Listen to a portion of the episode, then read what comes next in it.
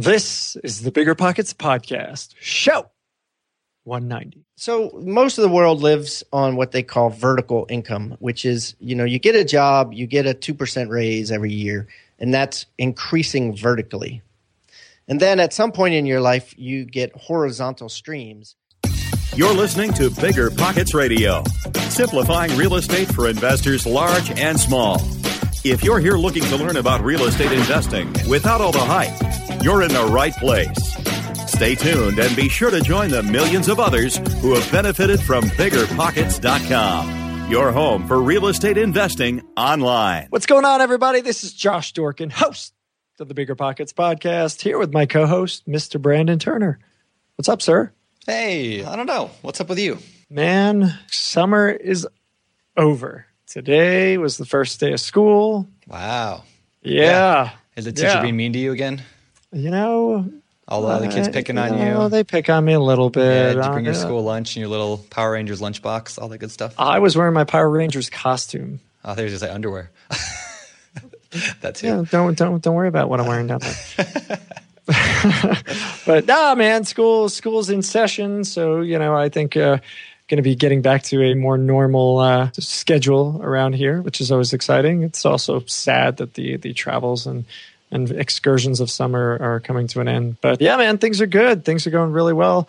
Yeah, work is good. BP's good. Life is life is going well. How about you? Things are good. Finally got a property under contract again. I got a duplex under contract. It's been a couple of months, kind of a dry spell here. Ah, Kind of weird. So uh, yeah, whatever. I'm getting Nice. a yeah. That would yeah. It should close here in a month or so. And uh, congratulations. That's thanks. great. Yeah, That's great. Are you uh, notch in the you, belt. you're going to move in? You're going to house hack it? I'm not going to house hack that one. No, why not? Nah, well, here's the beauty of this one. It's actually rented, both houses, two houses, one lot. Both are already rented, cash flow from day one.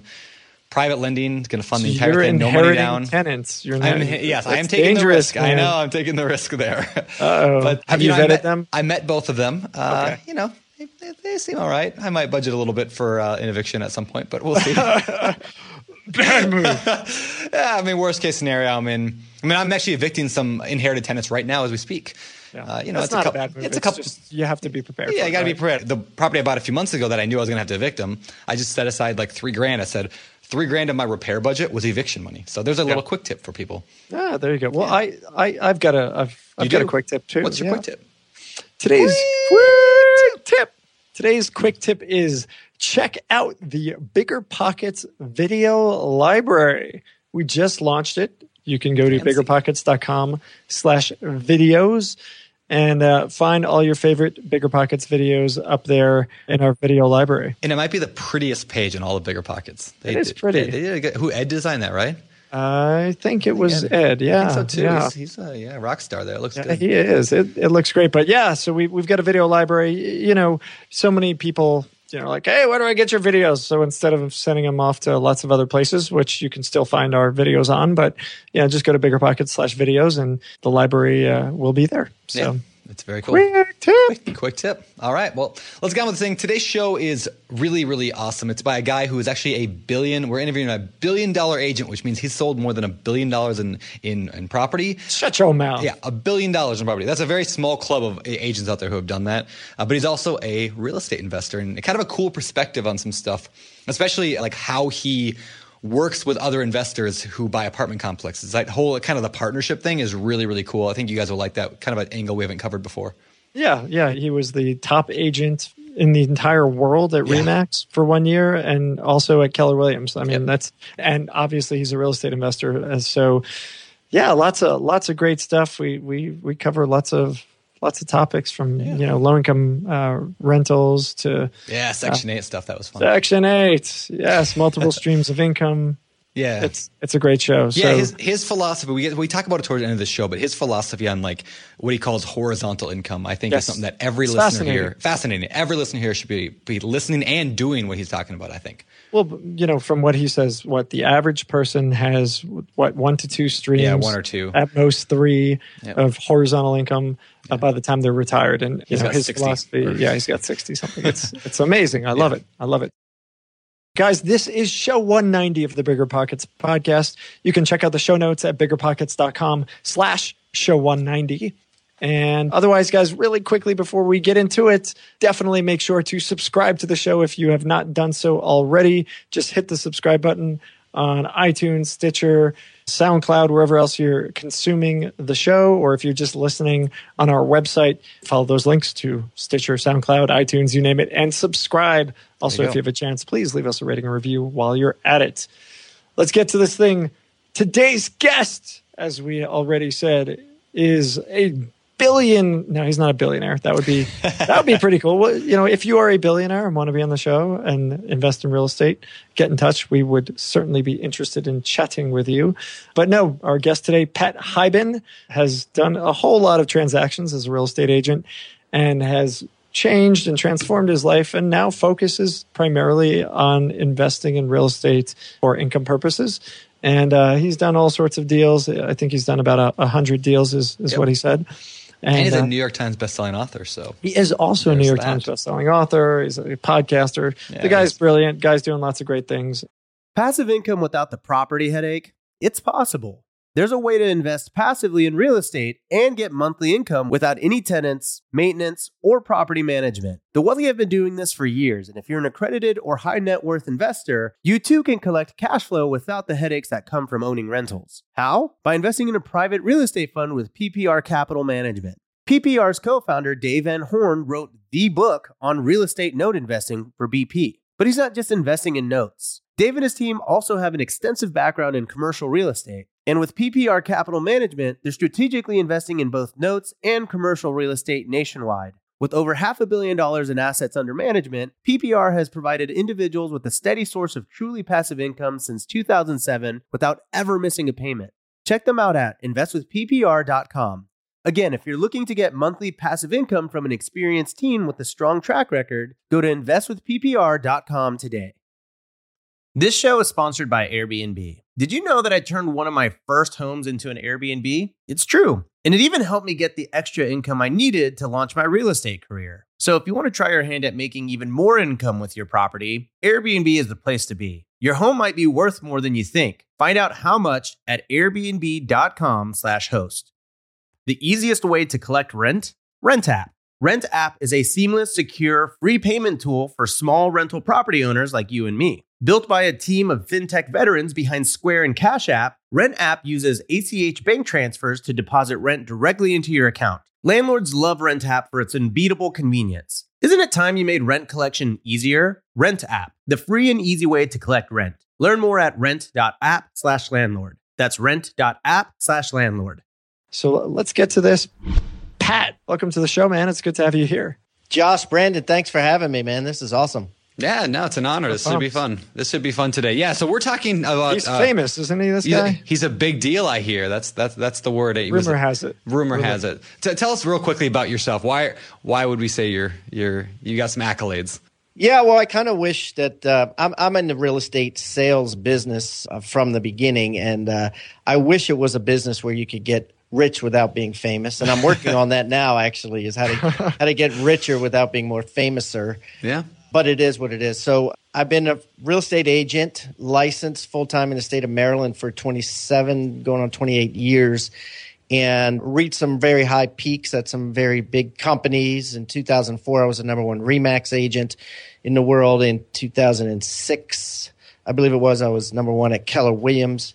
Wow. And Hey, Brandon, then- can we get a more impressive guest? I, I, I don't know that this guy really cuts the mustard. Yeah, you know, well, he, he he did a good job as an agent. It sounds like, but you also invest as well, correct? You got some real estate investments in there. Yeah, absolutely.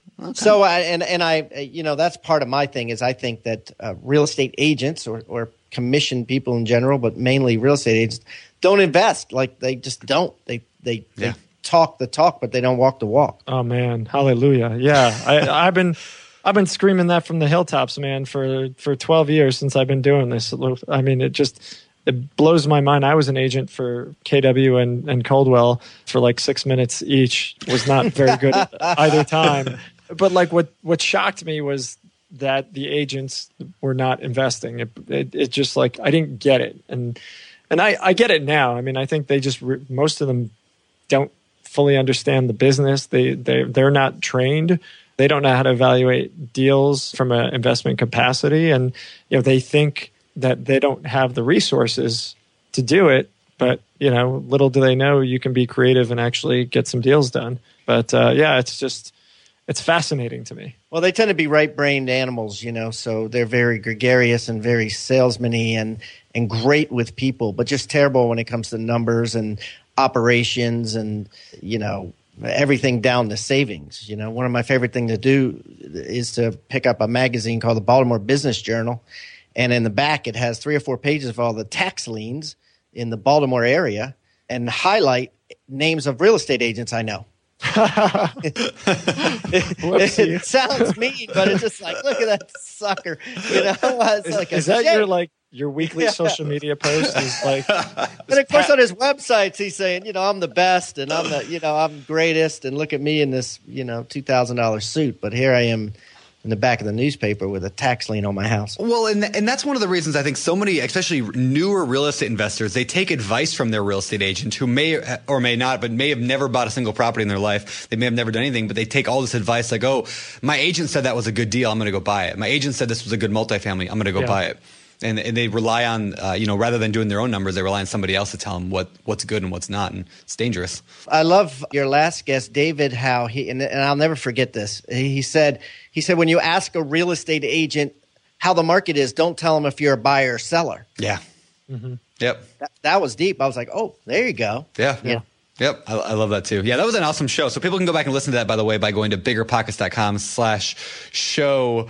I don't even remember what number that was. 186 maybe? We'll, we'll, we'll, put it in the show. Yeah, we'll put it in the show notes. Check out the show notes at biggerpockets.com slash show 190. Yeah, I think um, it was 87, I think, but uh, 187. Anyway, all right, so let's jump back into your story. So, I mean, I, you were an agent for years. You obviously knew what you were doing in that business, but let's talk about getting into your investing. Like, when did you first buy your uh, property for yourself? Like, when did you jump from agent to buyer? I was 23. And 23. so I bought it. 23, yeah. And so oh. I bought a townhouse and I rented out the basement to two girls, and then I rented uh, one of the bedrooms upstairs to a friend of mine, and lived in the, in the other bedroom. So kind of, and I shared a bathroom with my roommate. Didn't have I didn't have my own bathroom until actually until I got married. Nice. So you so you house hacked. Yeah, we call we call that house hacking. Yeah, yeah. I was so proud of that. Yeah, yeah. It's a it's yeah. a great way to get started. I mean, yeah. Whether it's a single family, duplex, you know, triplex, fourplex, like those, uh, good way to get started. Do you? I mean, do you look back on that with fond memories now, or you're like, what the hell was I doing? no, I think it was great. You know what I mean? Because I just did it. I never really paid rent for very long. Yeah. And so I was always a landlord after that, you know, or owned my own home. And I actually kept that house up until like five years ago, finally sold it. But, you know, I mean, that was a great deal. You know, I just kept it and eventually it was paid off and, you know. Yeah. So, anyways, that was, uh, cool. I'm, I'm proud of that. Yeah. Well, that's that's one of the the strategies that that we really love to share with newer investors. You know, a lot of people come out and they're like, you know, I don't have a lot of money, I don't have resources, I'm not sure how to get started and we always recommend looking at house hacking as as a way to go because it's an opportunity to save on your own personal payments while learning the ropes of becoming a landlord. Do you have any stories from those days or any tips, advice, or anything like that for, for yeah, newbies? Well, well, what, what pops into my head is, is an amazing story. It's not about me, but it's about a guy I know. He's in Texas and he's an illegal alien uh, he was brought here when, when he was a kid with his, from his parents from Peru when they were on vacation or alleged vacation, and then they stayed here.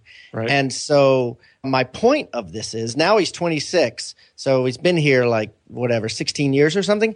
He has bought in Texas five houses from house hacking without being a citizen. In that uh, he cannot get a mortgage, but his his name let me think about this. Yeah, he cannot get a mortgage, but his name could be on the deed. Mm-hmm. So, ah. so what he does is he gets a friend of his or someone he knows to get the mortgage, right? And then they split the house 50-50. They both own 50% of the house and he has five investment properties now. That's awesome. Wow. That's actually Good one of my when, when I had no money at all, I mean, that was my main strategy. When I couldn't get a mortgage, I had no job and no money, and I was trying to, you know, do this flipping house and buying rentals and all that. And banks didn't like me. That was my main strategy. Find a partner, somebody who maybe had good credit, who the bank loved to work with, and say, hey, why don't we just split this 50 50? You get the mortgage in your name. We'll both be on title, and we'll just split everything down the middle. And that worked out fantastic for me for a number of years. Well, Yeah, what I, I think that's a it's a great lesson. By the way, if, if a lot of people are curious, like how do I go from monopoly little greenhouses to big red hotels? Most people that go from little greenhouses to big red hotels do it with partners. Yeah. You know, do it with with somebody else that's richer.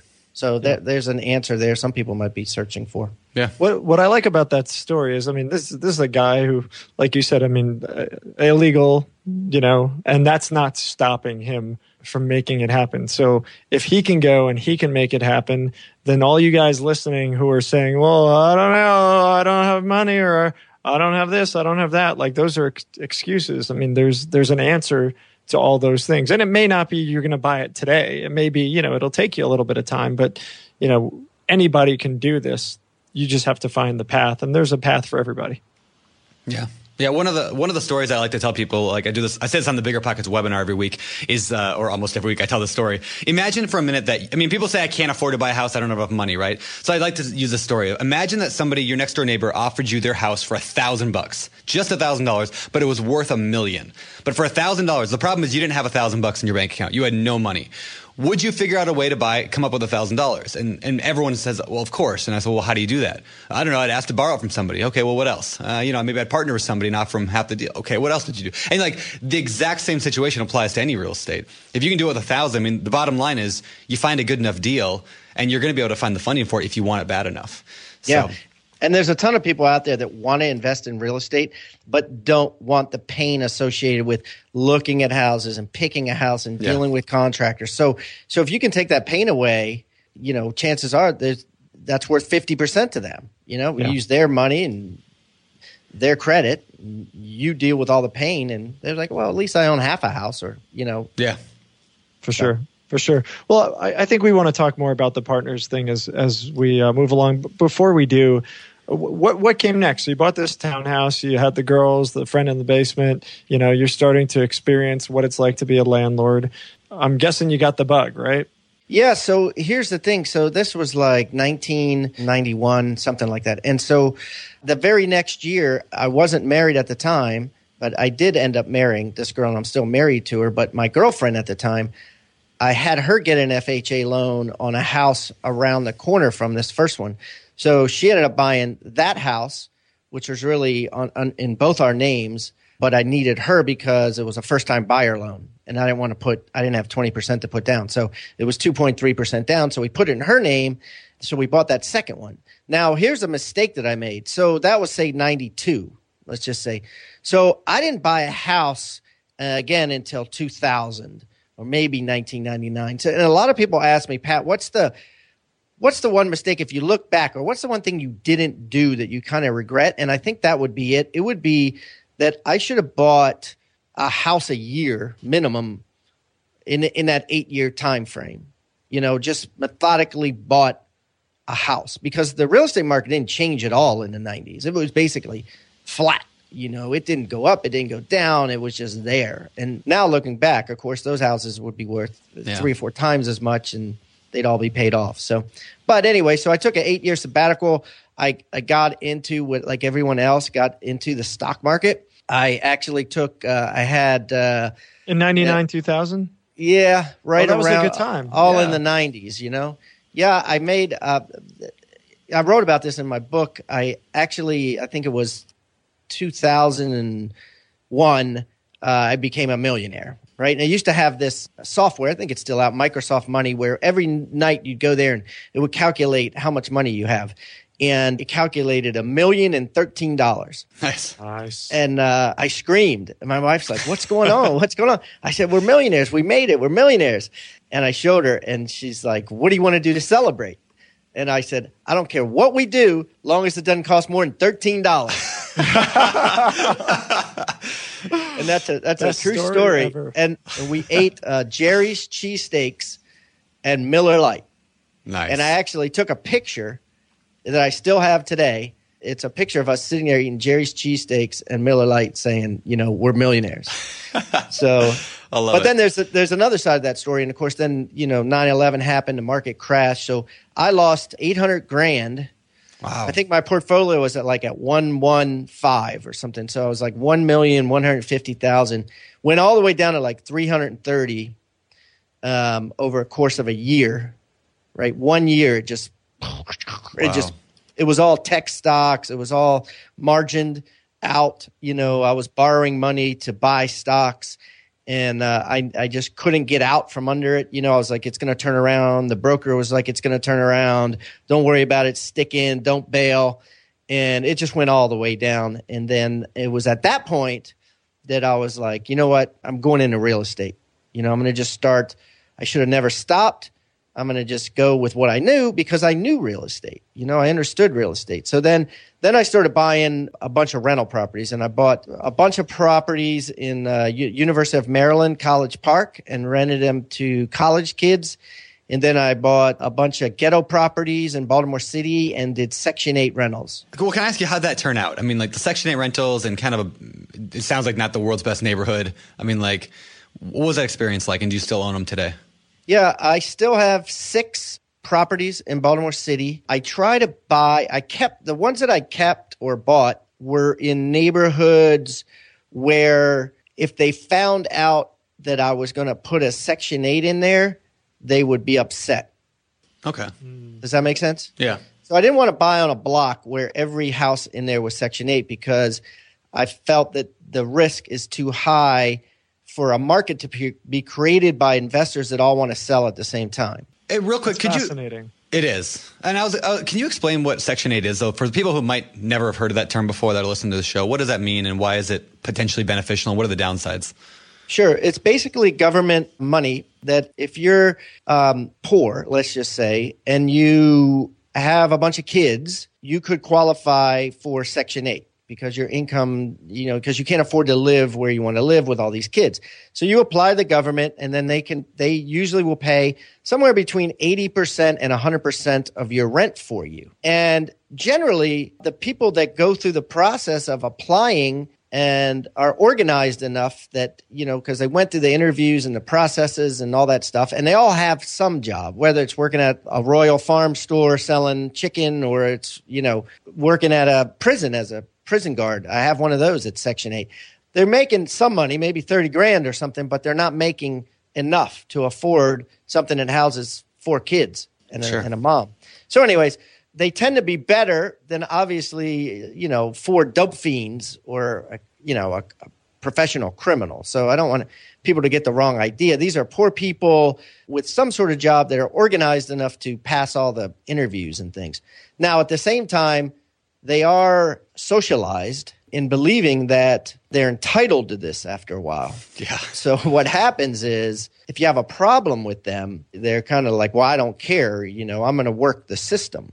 Like I had a I had a lady who actually lost her voucher, so she was getting like the rent was fourteen hundred bucks, and she's getting twelve hundred of it. So we're getting direct deposits for twelve hundred bucks a month. She's giving us two hundred. It works out fine whether she pays us or not.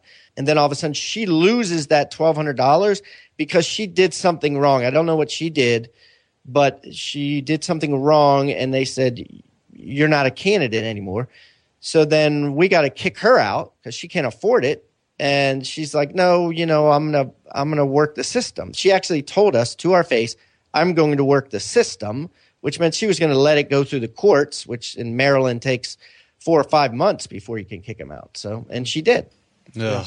Yeah. Ugh. I, I, real, quick, I was gonna say I had a Section 8 tenant. You had them too, right, Josh, back in the Uh, day? I had a lot of them. Yeah. I had one who wouldn't let the inspectors in to inspect her unit, which they're supposed to do. So she lost her voucher, which then, of course, Yeah. she can't pay.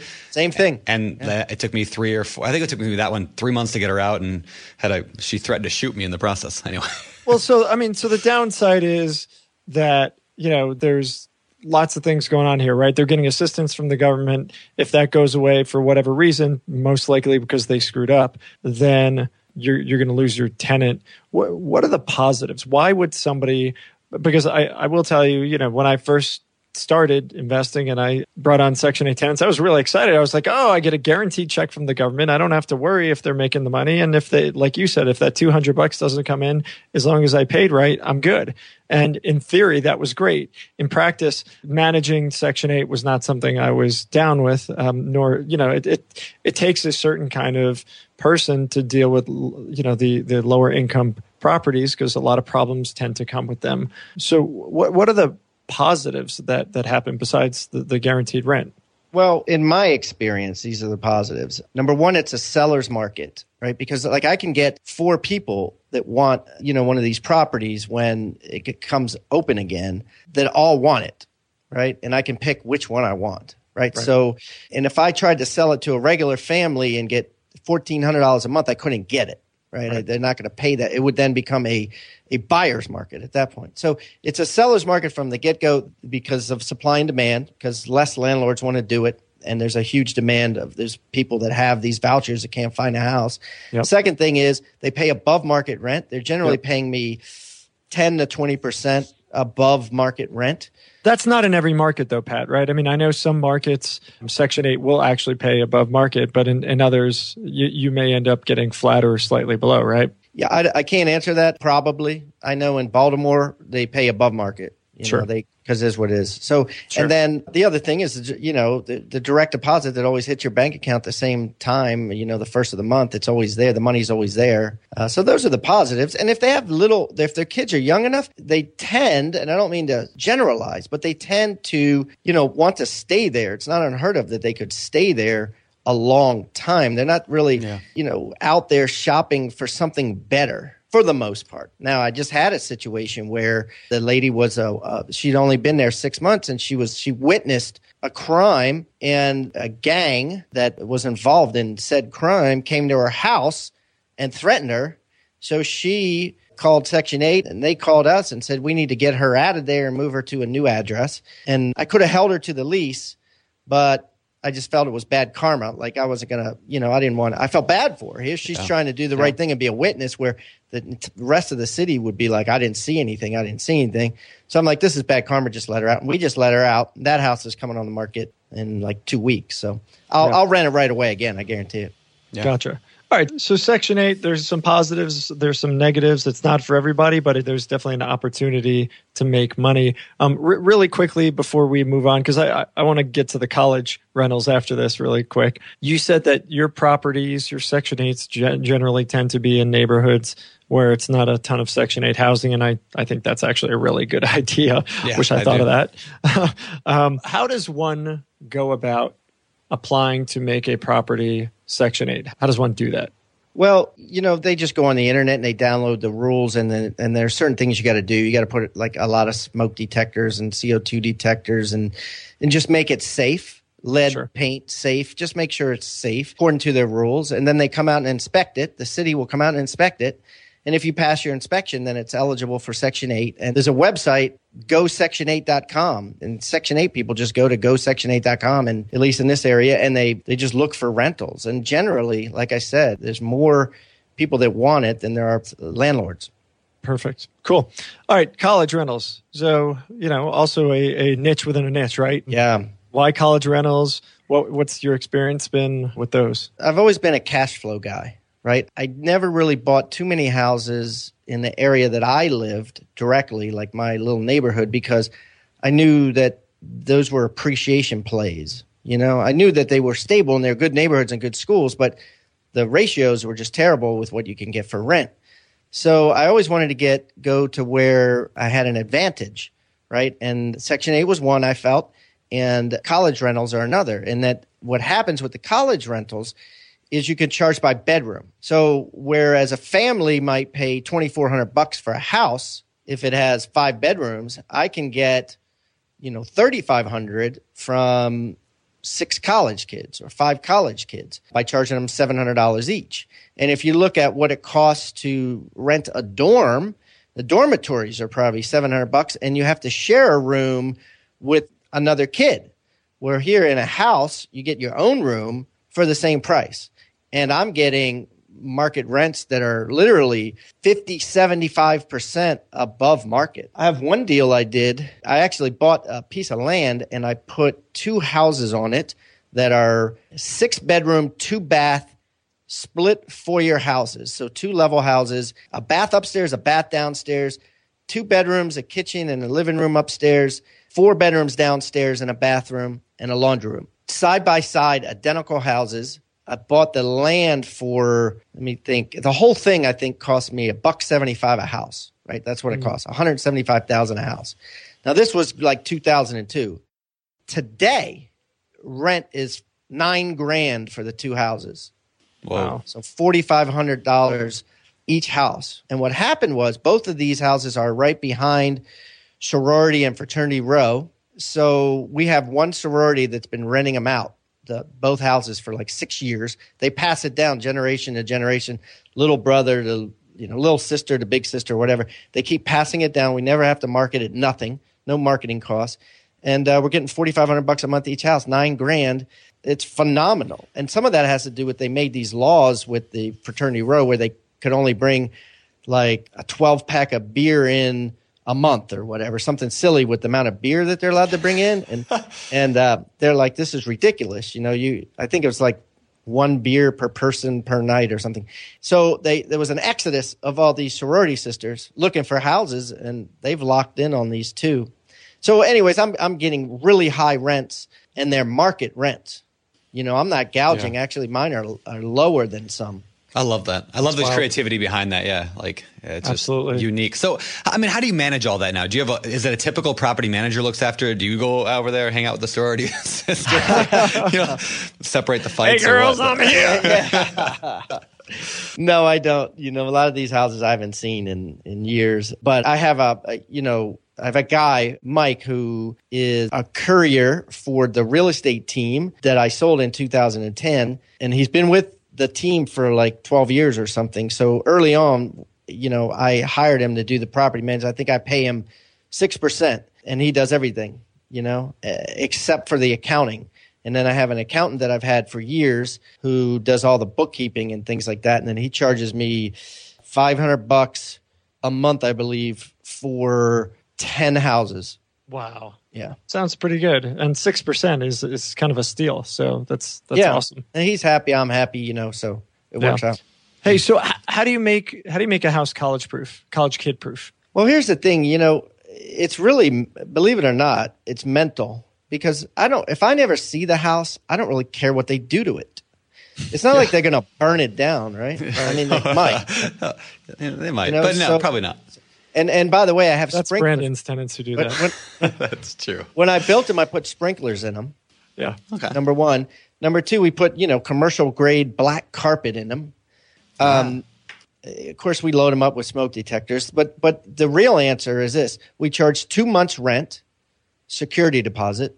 So I got nine grand each house. So I got eighteen thousand dollars of security deposit right, That's for these two houses, and we have the kids and the parents sign the leases. And so you know it's pretty strong. It's a again that's a that's a seller's market. We're able to do that, but that protects us. I've, we've never had a problem. I mean, we've had we've had problems, but we never lost money on a security deposit. And even if they just did headbutts into the wall with a headbutt contest and put massive holes all over the whole house, it, I wouldn't care, right? Because I don't see it anyways. It's just a, you know, it's a business. Yeah. So, well, so we we had a on the podcast a long time ago, Darren Sager, and one of his big things was how do you tenant proof your house. I, I don't remember what show it was, and we'll link to that on the show notes as well. But you know, he went and bought. You know, I believe he got you know flooring that was just you know super sturdy, uh, you know extra hardcore walls and things like that. You're you're not doing any of that beyond the commercial grade carpets and sprinklers. Yeah, no. And if every tenant we have to repaint and recarpet, we don't. Again, we don't care, and that rarely happens, you know. So Yeah. Got it. Cool. Cool. Okay, well, so moving on back to your story a little bit. So I know uh, maybe before we get to the rest of your story, I mean, do you have an estimate? If you had to estimate, how many total like real estate deals have you done where you're actively a part owner or a full owner? And like, do you have any kind of ballpark estimate? You know, I like the number 100 or so. It's hard, it's just hard to say. You know, I've been involved with a bunch of flips. I like to sell. You know what I mean? I'm not one of these guys that holds forever. I do like to sell. Sometimes I'm right, sometimes I'm wrong. You know, um, but I do like taking money off the table. You know, for, you know, like the deals I did with um, that I'm doing with Andrew Cushman. I've Andrew and I and some other investors have bought eight apartments since we started buying maybe eight six years ago or something but we've sold four of them so we've sold 50% of what we bought so i'm not afraid to sell i think a lot of people are afraid to sell i'm not afraid to take money off the table and i'm not afraid to pay taxes on a gain i'll try to 1099 it but if I can't, I'll just pay taxes. I don't care because I, you know, I, I think it's prudent to be strong enough to be able to sell. Makes sense. Interesting.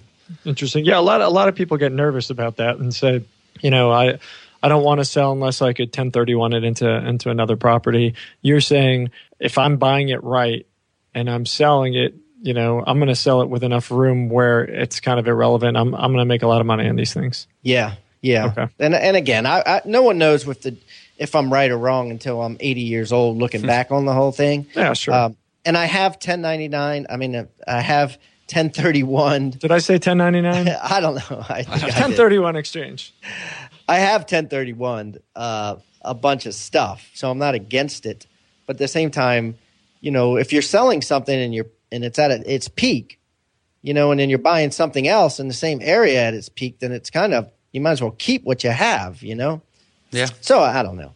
And then and then I invest in other stuff too. You know, I start diversifying. I think I'm 38%. I call them come bets. You know, if you play craps, a come bet is when you bet on the the roll, the last roll, right? So these are like something on the come. So something is going to whatever comes next. So they're they're more like private companies, more riskier things. Interesting. Uh, where I used to be maybe in 2008, I can tell you I was zero percent come bets, zero percent betting on what was coming next. Now I'm about 30 some percent betting on what's coming next. Private companies, equity deals, hedge funds, stuff like that. But I'm still 65, 70% real estate. Okay. I was just going to say, you know, it, it's interesting because a, a lot of people go all in. They're like, I'm going to go 100% real estate. I know it. I understand it. And, you know, they say I diversify through real estate within real estate, which, you know, makes sense. You're saying, hey, I'm going to look at these other opportunities, your come bets, and go forward with those. Why there's the, the ratios that, that you're choosing? Why, why 65% real estate? Would you ever want to go below 50% or, No. you know, okay. No, it's too scary. And I'm also I'm getting to the point now where I think that the world, the American world, let's just say, is too much ingenuity. Like uh, with Shark Tank and playing over and over and over again, and and with all this money out there, there's like so much investing, and these people. I, I invested in 16 companies, and I'm starting to feel like, you know, some of these companies that I invested in, the hardest that they worked was when they were trying to raise the money. Yeah, right. Yeah. yep. you know, and I don't see them anymore. I'm like, what did you guys do? I see them on Facebook because social media, and I make sure I friend them all. And here I am in France. You know, here I am doing this. I'm like, what the hell are you doing, dude? You should be out hustling. Yeah. you know, where's my money? Yep. So, um, so I actually about two months ago, I just started saying no to everything. You know, because I think I think I'm over leveraged. I think I want to be uh, more cash. My wife and I bought. Uh, now we own two like primary residents, one in Maryland, one in South Carolina. I sold a an office building uh, that I made some money on, and uh, bought the house in South Carolina. It was like eight hundred grand. We paid cash for that, and I think I'm just going to leave that. And then we have one in here in Maryland, which has like fifty percent equity in it, and I'm going to just leave that. So, anyways, I'm starting to become more cash focused. Uh, Gotcha. And I think that's just part comes with uh, you know any real estate investor's life is this kind of shift focuses as they go and uh, eventually get to the point where you're at right now. Not to say you're old or anything. I'm just saying you're you're Wow, you- you experienced. just- You, know. I heard that. that. You just said that. That's not cool, dude.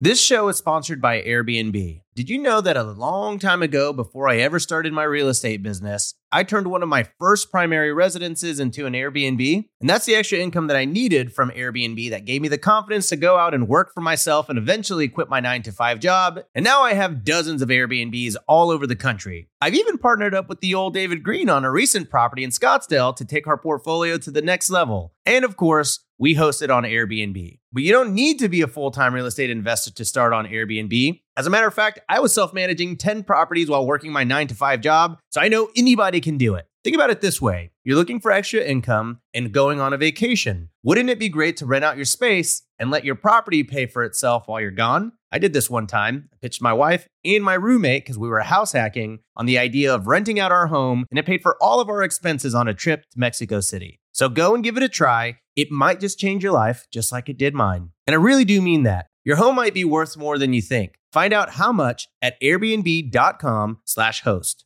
Pretty good little episode, right? While you were listening, you could have been getting paid rent with RentApp. Landlords love RentApp because it makes rent collection a breeze. RentApp uses ACH bank transfers to deposit funds directly into your account. Setup is straightforward for renters, and landlords don't need to download anything. Both have peace of mind with the digital transaction history. Isn't it time you made landlording a little easier? RentApp, the best way to pay or collect rent. Learn more at rent.app/landlord. That's rent.app/landlord. You're ready to open a business bank account for your new property. You know what that means? Coordinating a time between you, your co founders, and your bank consultant, waiting at the branch, or waiting for hours on the support line. Who has time for that? With Relay, you can open a business bank account for your property 100% online from anywhere. Create up to 20 accounts to organize money by property or by categories like expenses, taxes, or investments. Effortlessly collaborate with role specific access. That means giving your cleaner a debit card for cleaning supplies or your accountant read only access to your transactions. Own multiple businesses? Relay lets you open unlimited accounts and access them all from one centralized login. Okay, I'm just, I'm going off script here. That is cool. It's annoying that I have to log into 10 business accounts with my current bank. So go sign up for RelayFi because that's a, that's a feature that I like. No monthly fees or minimums, and it takes just 10 minutes to sign up. Head on over to relayfi.com slash biggerpockets for stress-free banking. You can join me because I'm heading on over there right now. I'm heading on over to R-E-L-A-Y-F-I dot com slash biggerpockets. Relay is a financial technology company, not a bank. Banking services provided by Thread Bank, member FDIC. The Relay Visa debit card is issued by Thread Bank pursuant to a license from Visa USA Inc. and may be used everywhere Visa debit cards are accepted. All right, so I'm gonna I'm gonna transition before I get myself into more trouble, and I want to talk about. Uh, you, you, mentioned earlier that you work on some apartment complexes with some partners, some guys like Andrew Cushman, who we had on the show. Can we talk about that for a little bit? Coming from the standpoint of your, you know, we've had a lot of guys like Andrew on the show who are the syndicate. I mean, they're the guys that put together everything, but we haven't talked a lot about the guys who are the ones partnering with them, that providing the funding. And I'm assuming that's kind of your main role, or are you yeah. also actively? No, that's that's the role. He's the he's the brain behind it. You know, okay. he he's he does all the analysis and all that, and then we're just the money people essentially. I mean, we we throw in our two cents, but essentially we're the money people, or we're the people that know people with money. Yeah. Okay, so and that's why I think this will be a fascinating topic because, uh, again, not I mean for people listening to this right now, I want to hear a little bit about like your experience with that, both from the standpoint of when I'm trying to raise money from guys like you, like what are you looking for? What makes you feel comfortable to invest with somebody? But also people listen to the show who have money and they don't want to necessarily spend the next six months putting together this gigantic deal. They'd rather just find somebody they trust. So from both those standpoints, can you talk about like what attract what attracts you to a deal? What makes you say, you know what, I think I do want to go in on this deal and put my money into it? Well, I think that the people need a track record. I think that's so important because I get deals all the time. You know, people. I mean, eh, eh, this is not an exaggeration. I probably get a deal a day of somebody yeah. because I have a podcast and people know I invest and they hear me and people I don't even know are yep. like, "Hey, you know, my brother's putting this shopping center development deal together," or my, you know, blah blah blah blah. Anyways, make a long story short, and what I look at is, you know, do they have a track record? And and a lot of times they don't. A lot of times they're just for some reason think that they're a syndicate person, you know, or that they can put together a development deal. Yeah. yeah. And they have no experience in it. It's ridiculous. So I think it's important that you look at who it is and, and how many have they done and what's the track record and you know what what are their averages and do your due diligence because I've certainly done deals over the years, all sorts of deals where I lost all my money. And it is possible you know that that could happen there's a yeah. dark side to capitalism i think that a lot of people have that wrong they think that you know they can write a check for a hundred grand and, and give it to somebody and no matter what it's it's going to do good well you know there's a dark side even though these little rentals you know there's a dark side but it's yeah. the key is doing enough of them i have i have close to 60 now. It fluctuates between 55 and 60 like streams that pay me horizontally. Um, that's why how I was essentially in 2010 or so able to get out of the real estate sales business and just kind of hang out. And um, and uh, so anyways I, I, think it doesn't bother me you know if, if my tenant moves out because of you know she was threatened. It sure. doesn't bother me if a kid you know lights a couch on fire because Maryland lost a Duke which did happen uh, it, but it luckily it was in the front yard wow so anyways am i making sense Yeah, yeah, for sure. Yeah. Hey, you said track record. I I, I have two questions Yeah, that just came from your answer. What about? I, I understand that that people need a. tr- You're looking for somebody with a track record, so that's that's great. I think that's That, that really would be important. key. Yeah. So th- those people that don't have a track record, how should they build that track record? Obviously, it sounds like you're saying don't start saying, "Hey, I'm a syndicator." Start maybe buy a house or two houses, five houses, ten, whatever it is. Prove that you can actually make money in real estate for other people on a smaller scale, and then work your way up. Is that is that what you're implying? I think so. Uh, some some of these people I want to say, why don't you go out and just buy up a ghetto property? You know, why don't you just go out and buy a house for thirty thousand dollars and rent it out for five hundred a month? You know what I mean? I mean, just Yeah. get your head kicked in, um, and and and show that you have the the wherewithal. Because a lot of these people, they're you know, you don't. In reality, they might not last. You know, I mean, Yeah. they they might not. You know, three or four years, they get another job. They, I don't know. You know what I mean? Like, they, you, you want someone who's well, like Andrew, right? I mean, like he quit his job as an electrical engineer, whatever, chemical engineer, and he's never looked back. And that was like eight years ago, and this is all he does. I don't think he's ever going to say, "I want to be a chemical engineer again," ever. Yeah.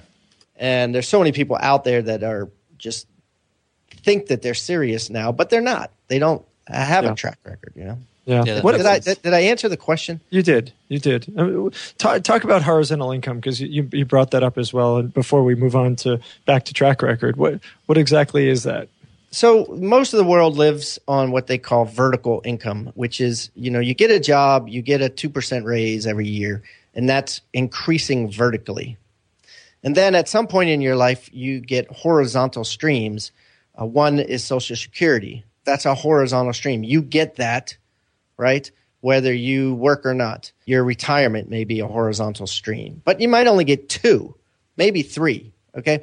I've always believed that you should create horizontal streams early. So instead of trading time for money, which I understand you got to do to get down payments to buy things and stuff like that, but it's but at some point your goal should be creating horizontal streams. So I started creating them. You know, like when I first got into College Park, the, returns were so good, University of Maryland, I bought seven of them. You know, boom, boom, boom, boom, and then uh, you know with these Section Eight rentals, I started buying a bunch of them.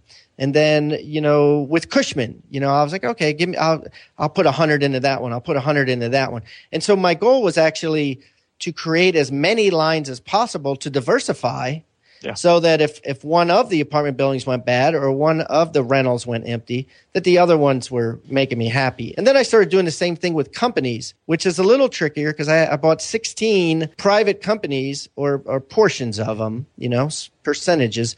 And I would say out of those, probably only five pay me horizontally. So it's harder to make that work. Those are more kind of like equity plays. But the ones that do pay horizontally are great because then you're like, oh wow, this is great. I'm going to get paid this forever, you know. And then if they sell the company, I'll make a ton too. But it's uh, it's great. So that, anyways, that's the goal.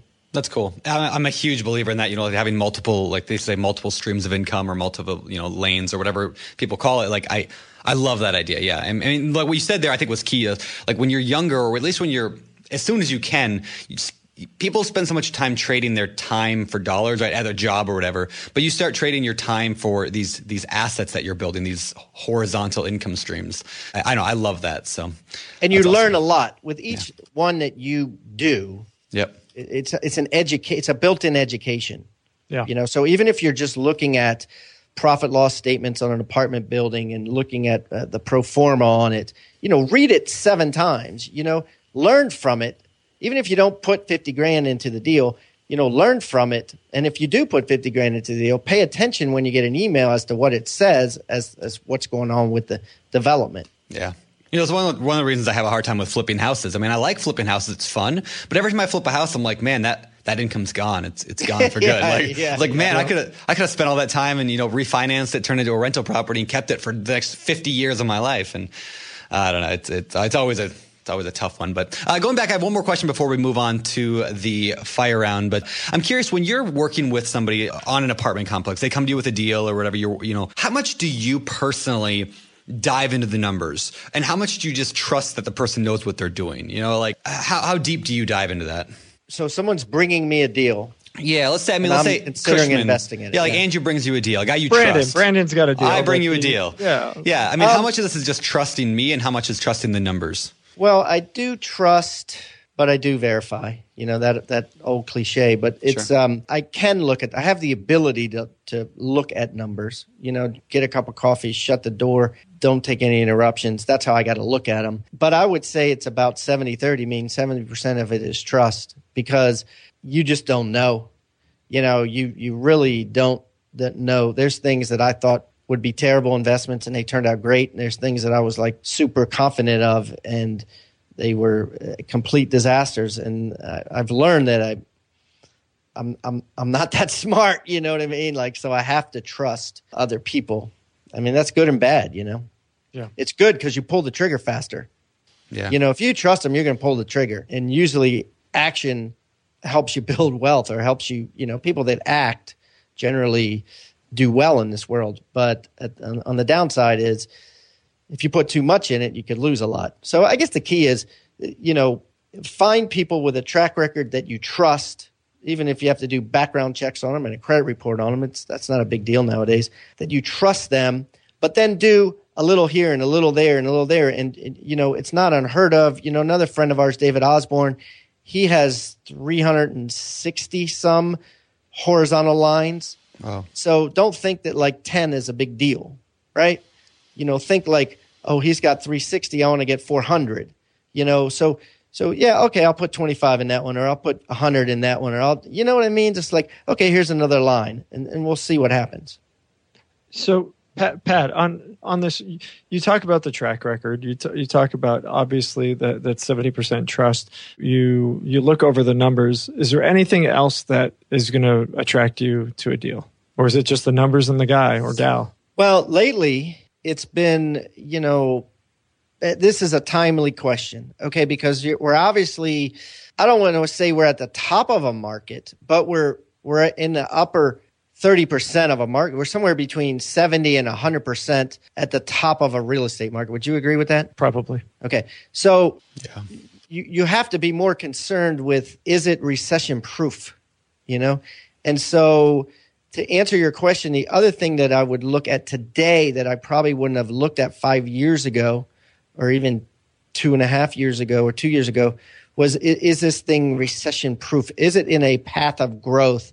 That's going to happen irregardless. For instance, Andrew and I are looking at an apartment complex now that you know I won't get specific because it's I don't know what I'm allowed to or not allowed to say, but it's in what we consider the path of growth. Okay, uh, because of some things that are going in that are being built by the government, let's say, and that's a big plus. And if that weren't happening, we probably wouldn't be buying it because that helps it be recession proof. You know, should the market turn downside. It used to not have to be a factor. It used to be if the numbers worked and the pro forma looked good and I trusted the person, you know, I went in on the deal. Now it's more than ever now. I'm still buying. I still will buy that, but I'm not as excited to buy, you know, just regular old stuff. Does, uh, does this make sense? Yeah, absolutely, absolutely. It's yeah, got to no, be in a path of growth, or got to be in a, an area where you're going to see appreciation. And I hate to say that to anyone because my whole life I've invested in cash flow, but Sure. I think now since we're at the top of the market or coming to the top of the market, you should invest in cash flow and also invest in a, a place where you see some something that's going to pull it up. That's not just the markets. Yeah. Gotcha. That makes sense. Fair enough. I love it. I'm always I've been a big believer of the idea that like cash flow helps you quit your job, but appreciation is what's going to make you rich. Uh, Yeah. and so like yeah, I mean when I wanted to quit my job, I needed three thousand a month. I said okay, I went out and found three thousand a month in cash flow. I mean that it's doable, right? But Yes, when it's like hey, I want to I want to have twenty million dollars. That's a lot of rental properties to buy in cash flow to have twenty million dollars. So. Right. yeah. Yeah. Well, cool. All right. Well, hey, let's shift gears here and head over to the world famous fire round. It's time for the fire round. These questions come directly out of the BiggerPockets forums, and uh, today, Pat, we're going to fire them right at you. Uh, How could so you get can- to those forums, Brandon? Oh, you can get to them by going to biggerpockets.com forward slash forums. Excellent. And you can ask questions of people like Pat here who can help you out. So, number one, when looking at when looking for a residential property, What is the key you found that's brought you the most success? Is it location? Is it the type of property? What is it that you've, looking back, has been the most? I, I don't know. I'm kind of rephrasing this, but what's been the most impactful, like one factor of your successful deals? I would say something that has a unique advantage. You know, like the college kids being able to rent them Mm, yeah. per bedroom, or Section Eight in Baltimore paying twenty percent above rent, stuff like that. I Great. love it. I love it. I think that's great. All right, cool. Next question. Let's say you've got a million dollars to invest in multifamily properties. Where do you buy, or what do you buy? Yeah, we've been buying. We like Georgia. Atlanta is a great area. It's a hot area. There's a lot of people moving in. We, you know, we have several apartment buildings in Macon, Georgia, and uh, some surrounding areas of Macon. You know, suburbs of Atlanta, so to speak. For multifamily, that's really where we like. We we've looked at some stuff. We had one in South Carolina. We just sold.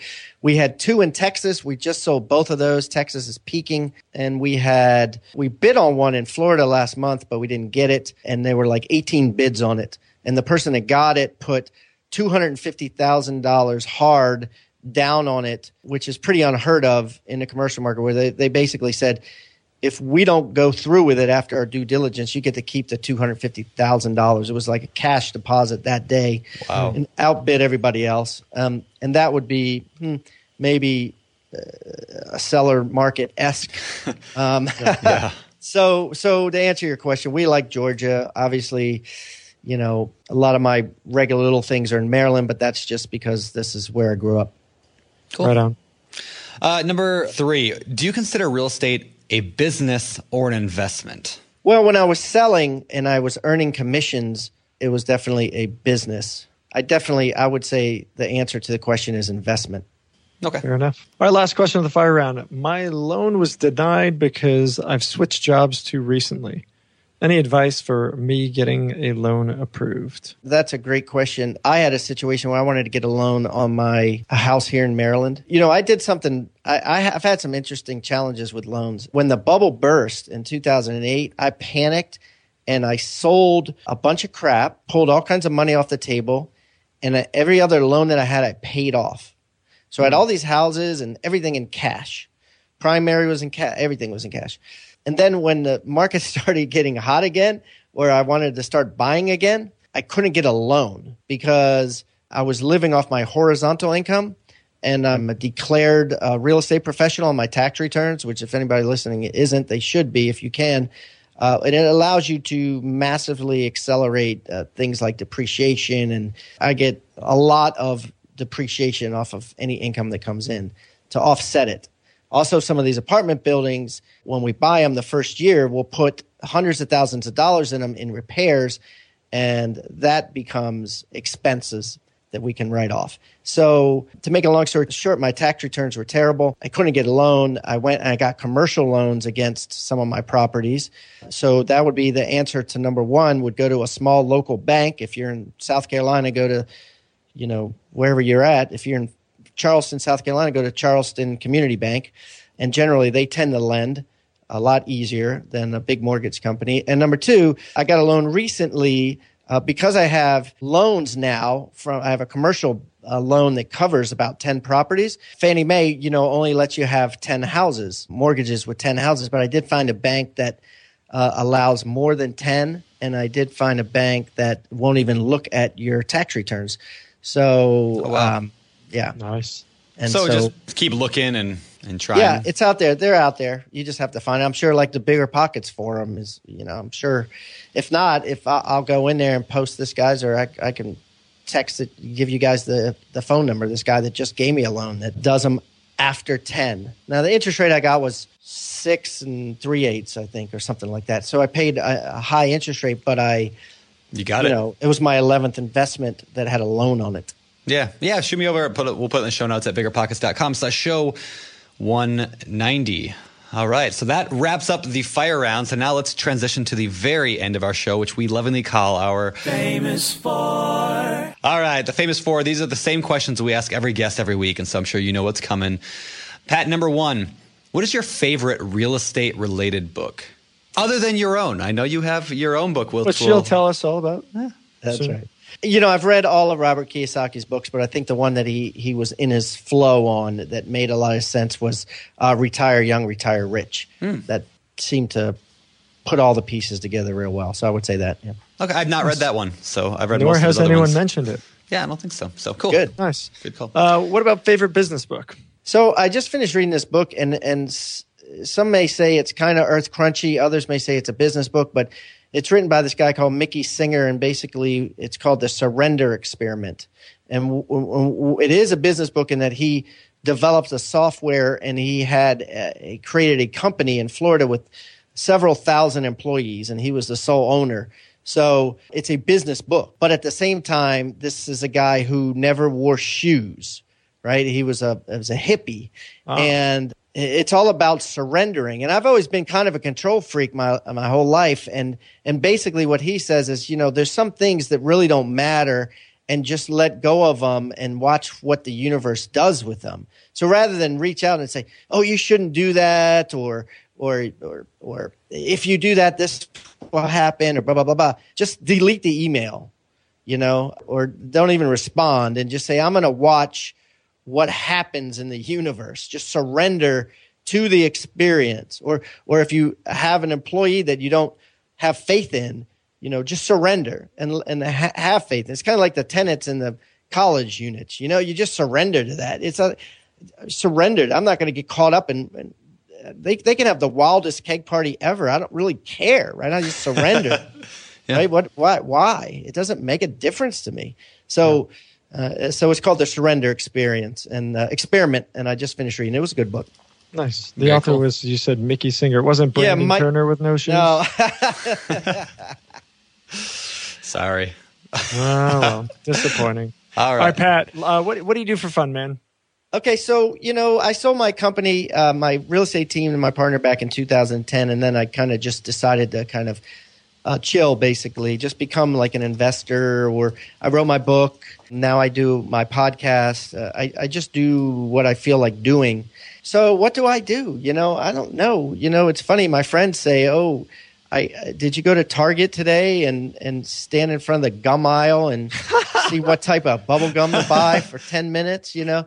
And, and I, you know, I, um, Good problem to have. I like I like working out. I like being outside. I like hiking, and I like to travel. I just got back from Jamaica. Nice. My wife and I went met met another couple we've known for years for a week there. Next week, I'm going to Vietnam with GoBundance for uh, two weeks, and and that's going to be an incredible trip. I'm going to Australia and New Zealand with my wife and kids.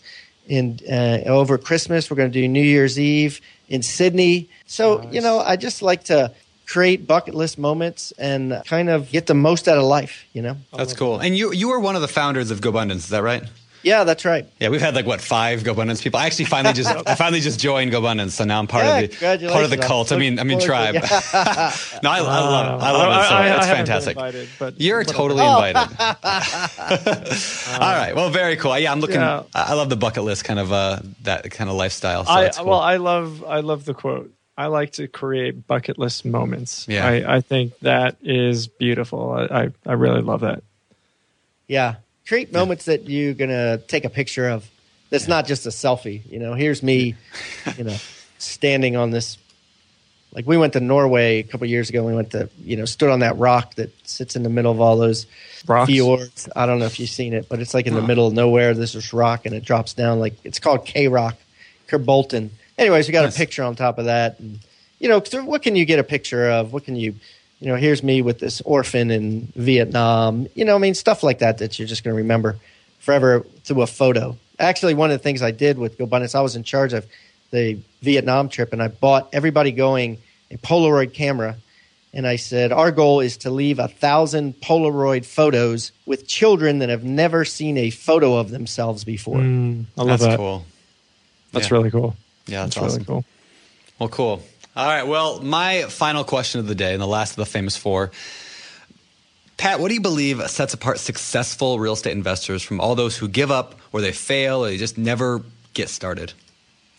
I think it's the middle part that give up. You know, I, I and being in the real estate sales business, I saw this a ton, where someone would buy one rental property, and it would drive them nuts. They'd be like, "Oh my god, the tenant's driving me crazy. I had to change this." And they called me over there and said this wasn't working, and the and the fuse box, the switch was off. You know what I mean? It was, you know, blah blah blah blah blah, and they just can't handle it. They let all that stuff bother them. Going back to what we talked about earlier, that you can't let any of that bother you. You just have to say, uh, like a mentor of mine used to have this saying, and his saying was, "Everything's going normal," and and that was his phrase for everything. So whenever you're like, "Oh my God," you know, you say everything's going normal. That's how it's supposed to happen. Oh my God, the tenant's moving out. You know, everything's going normal. Everything's going normal. And if you can do that, you can last so much longer in this game. You know, and that's probably the difference between success and failure. You know.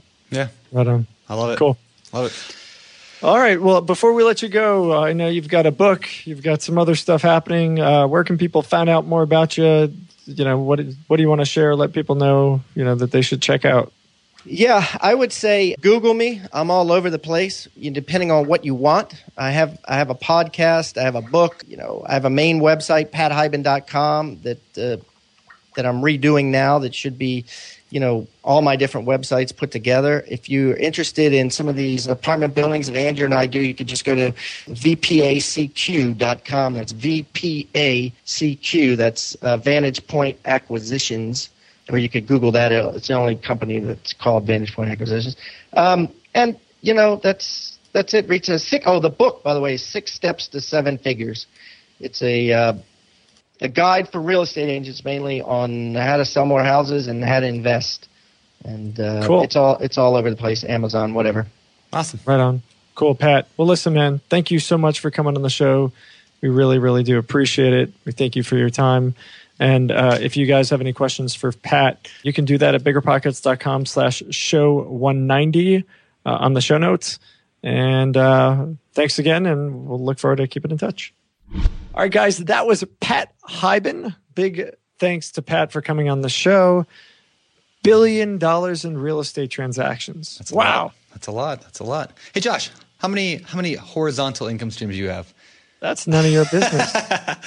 I know. I was sitting But- there, I but- was like, but I don't was like, I don't know what I have either. I don't. I don't think I have six. I don't am think sure I have. Yeah, But I'm gonna sit, I'm gonna sit down and count them though later. Yeah, yeah. I've got a I'm few, to- but yeah. but I I need more. I need more.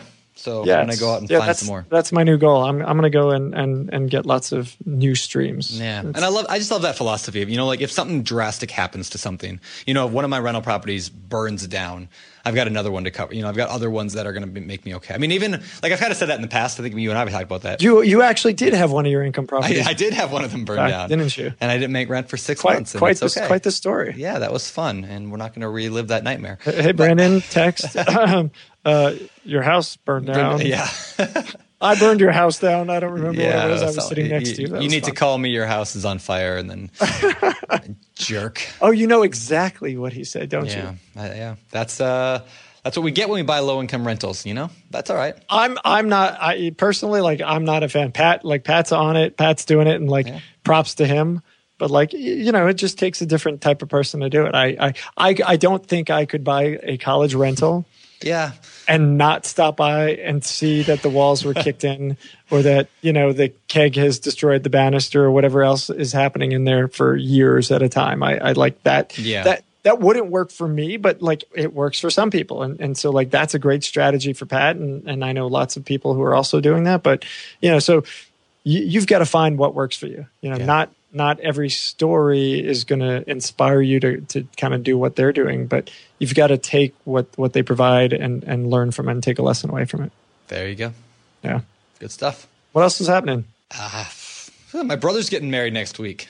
Ah, Yeah. I'm going to be in a wedding. I'm going to be. You've got a brother. I do have a brother, and he's uh, getting married out in Boston. So Oh wow! I'm wow! gonna go visit the Boston Harbor. Don't fatten the pack out and have it yad. I'll try not. to. Boston is amazing. I go go. I I'm I'm a Mets fan, so all my fellow baseball fans uh, will know that this is really hard for me to say, but Fenway Park is an amazing stadium. Hmm, I'll have to go look and see if uh, they It's the game. oldest. Well, that or Wrigley. I forget which one's the oldest. I think Fenway is. Um, it's one of the two oldest stadiums around, and it's just like really cool to go and catch a baseball game there. It just it feels nostalgic. I'm gonna go look and see if they have one while I'm there. I'm there for like four days, so maybe they, one of the nights. I mean, Yeah. it's the same night as the wedding. Whatever. What's more important? You tell me. that. We did Boston Tea Party this summer. We did Oh, nice. that. Um, just you know, get out there, travel the town, man. It's a it's a cool town. Lots of lots of fun stuff. That I will. I'll take the baby out clubbing. You should do it. We'll be clubbing. Yeah. Yeah, That's awesome. what I do. All right. Well, good times, guys. Thank you for listening again. This is the BiggerPockets podcast, show 190. Make sure to check in next time on the show. And if you're not already engaged, connecting to other people on our platform, I definitely recommend you create an account today. Jump in on our forums at biggerpockets.com slash forums. We've got almost 600,000 members on the BiggerPockets site. I mean, there's, there's no reason you should not be on there, creating an account and connecting to other local real estate investors because that's how you build your business. That's how you get deals. That's how you find opportunities. Get in there and network. Guess how much it costs you? A whopping zero. Create an account Whoa. today for free at biggerpockets.com and you can start networking today with other successful real estate investors in your area. Make it happen. With that, I'm out of here. This is Josh Dorkin signing off. You're listening to BiggerPockets Radio, simplifying real estate for investors large and small. If you're here looking to learn about real estate investing without all the hype, you're in the right place. Be sure to join the millions of others who have benefited from biggerpockets.com, your home for real estate investing online. The market is changing, and finding your way can be tricky. Rates shift, headlines whirl, but your goal hasn't changed. You want financial freedom. And the best investors know it's not about timing the market, it's about time in the market. If you're ready to get into the real estate investing game or take your game to the next level, finding an investor friendly agent is your next step. With BiggerPockets Agent Finder, you can find the right agent in minutes. Just head to biggerpockets.com slash deals and enter a few details about what and where you want to buy, and bam! Instantly match with an investor friendly agent who fits the bill. These local market experts can help you navigate the neighborhoods, analyze the numbers, and take action with confidence once and for all. This free resource is only available at biggerpockets.com slash deals. Get an agent, get the deal, and get closer to financial freedom at biggerpockets.com slash deals. That's biggerpockets.com slash deals to find your investor-friendly agent today. The content of this podcast is for informational purposes only. Past performance is not indicative of future results, and all host and participant opinions are their own. Investment in any asset, real estate included, involves risk. Use your best judgment and consult with qualified advisors before investing. Only risk capital you can afford to lose. BiggerPockets LLC disclaims all liability for direct, indirect, consequential, or other damages arising from reliance upon information presented in this podcast.